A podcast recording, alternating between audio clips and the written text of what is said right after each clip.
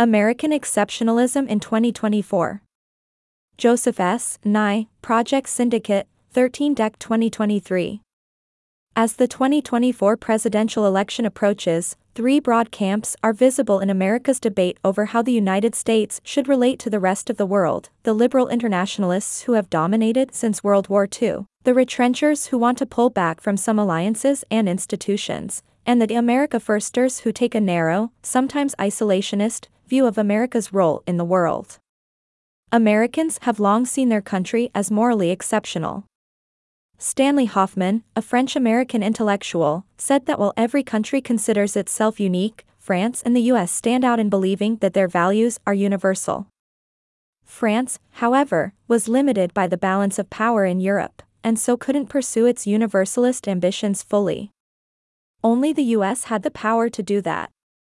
The point is not that Americans are morally superior, it is that many Americans want to believe that their country is a force for good in the world.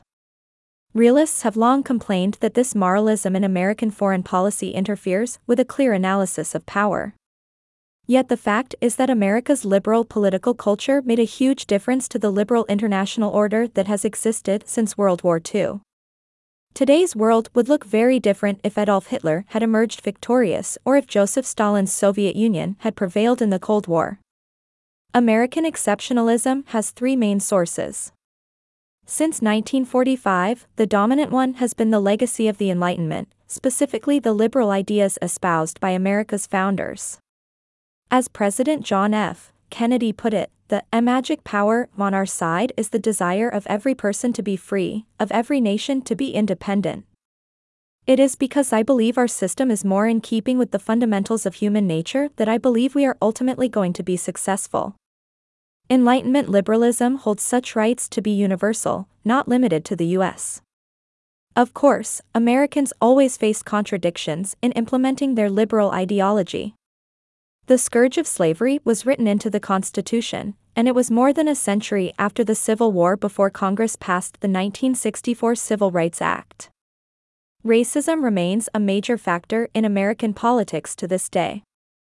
Americans have also differed over how to promote liberal values in foreign policy. For some, the Universalist project became an excuse to invade other countries and impose friendly regimes. Racism undoubtedly played a role in U.S. interventions in places like Mexico, Haiti, and the Philippines. For others, however, liberalism was the impetus for creating a system of international law and institutions that protect domestic liberty by moderating international anarchy. A second strand of American exceptionalism stems from the country's Puritan religious roots. Those who fled Britain to worship God more purely in the New World saw themselves as a chosen people. Their project was less crusading in nature than anxious and contained, like the current and retrencher approach of fashioning America as a city on a hill to attract others. The founders themselves worried about the new republic losing its virtue, as the Roman Republic had done. In the 19th century, European visitors as diverse as Alexis de Tocqueville and Charles Dickens noted the American obsession with virtue, progress, and decline. But this moral concern was more inward than outward looking. The third source of American exceptionalism underlies the others. America's sheer size and location have always conferred a geopolitical advantage. Already in the 19th century, Tocqueville noted America's special geographical situation. Protected by two oceans, and bordered by weaker neighbors, it was able to focus largely on westward expansion, avoiding Europe centric struggles for global power. But when the US emerged as the world's largest economy at the beginning of the 20th century, it began to think in terms of global power. After all, it had the resources, the leeway, and ample opportunities to indulge itself, for good and for ill. It had the incentive and capability to take the lead in creating global public goods, as well as the freedom to define its national interest in broad ways.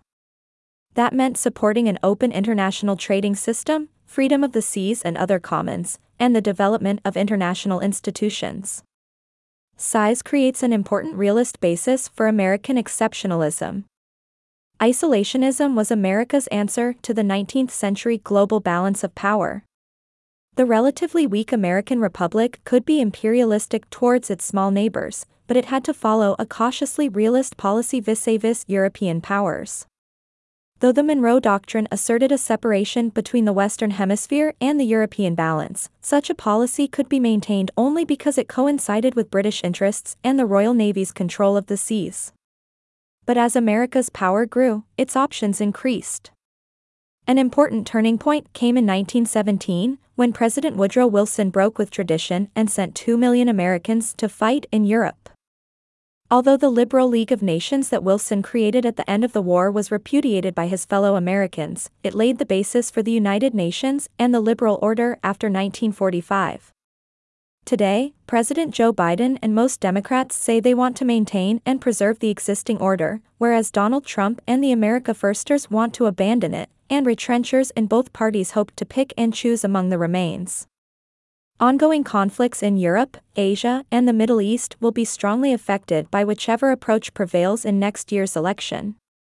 Author Joseph S. Nye, Jr., a professor at Harvard University and a former U.S. Assistant Secretary of Defense, is the author of the forthcoming memoir A Life in the American Century, Polity Press, January 2024.